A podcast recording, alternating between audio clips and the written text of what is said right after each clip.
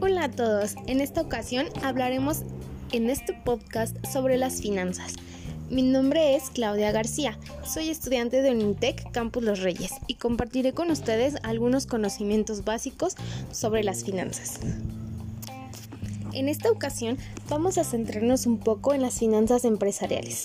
Para ello, comenzaremos con conceptos básicos.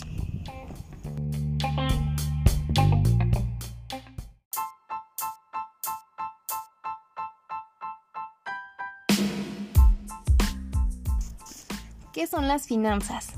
Es un área de la economía que estudia el funcionamiento de dinero, mercados y capitales es decir, las posibilidades de invertir con el menor riesgo posible. Ahora, ¿qué es una empresa? Es una organización dedicada a ciertas actividades con fines económicos, en donde interviene el capital y el trabajo. Por lo tanto, las finanzas empresariales son actividades y decisiones administrativas, o sea, la toma de decisiones. Todo esto para que una empresa obtenga la adquisición y financiamiento de sus activos fijos y circulantes. Las finanzas empresariales cumplen un papel fundamental para el éxito de las empresas, ya que gracias a las finanzas se puede hacer la toma de decisiones para lograr maximizar los beneficios y minimizar el riesgo. Y esta es una de las razones por las que las finanzas tienen una gran importancia dentro de las empresas. Algunas de sus principales características son que buscan maximizar la eficiencia de fondos de efectivos dentro de la empresa. Tienen como objetivos maximizar ganancias y minimizar el riesgo financiero de la empresa. Y por último, buscan obtener recursos en caso de que la empresa no cuente con ellos. Y ahora les hablaré de un caso real sobre el mal manejo de finanzas en una empresa y cómo fue que la mala toma de decisiones la llevó a la quiebra y estoy hablando de Mexicana de Aviación.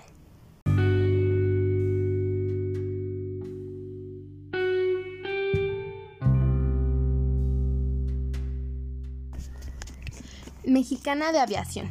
Era una aerolínea mexicana que se mantuvo en el top 5 del mundo en los años 80 y 90 pues el problema principal comenzó en el 2006, cuando la empresa solicitó ahorro a sus sindicatos argumentando problemas financieros. La Asociación Sindical de Pilotos Aviadores, la ASPA, firmó un contrato que le ahorró 200 millones de dólares a la aerolínea por cuatro años a través de la adecuación de salarios y prestaciones.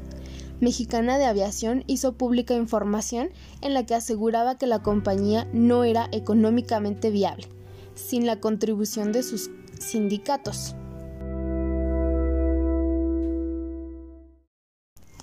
Seguido de esto, se nacionaliza Mexicana de Aviación y comenzó a caer desde entonces debido al alza del dólar. Los problemas financieros se agudizaron gracias a los incrementos periódicos de los combustibles y de factores externos. En 2006 se vende Mexicana al grupo Posadas, con un total de 165.6 millones de dólares, un precio bastante bajo, ya que se decía que en aquel entonces Mexicana valía de 6 a 7 veces más de lo que se pagó por ella. Después de esto, comenzó a subir sus acciones en el mercado y viene la crisis en 2008 a 2009 debido a la contingencia sanitaria por la influenza H1N1, por lo que el turismo tuvo una gran caída económica, parecida a la actual por COVID-19. Y entonces en 2010 Mexicana realiza su último vuelo. Gastón Azcárraga, dueño de Grupo Posadas, movió créditos de Mexicana a Grupo Posadas. Por lo tanto, parte de la liquidez de Mexicana de Aviación se quedó en Grupo Posadas. Por decirlo así, el dueño decidió dejar quebrar Mexicana, ya que deben pensiones, sueldos, jubilaciones e inclusive arrendamientos de aviones que aún se deben.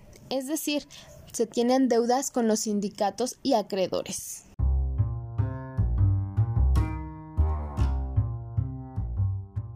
Como conclusión, podemos entender que las finanzas se encargan de estudiar las posibilidades de invertir con un riesgo muy bajo, al igual que se encarga de obtener los recursos en caso de que no se tengan. Por lo tanto, las finanzas empresariales son de vital importancia para que las em-, empresas logren sus objetivos y logren mantenerse a flote.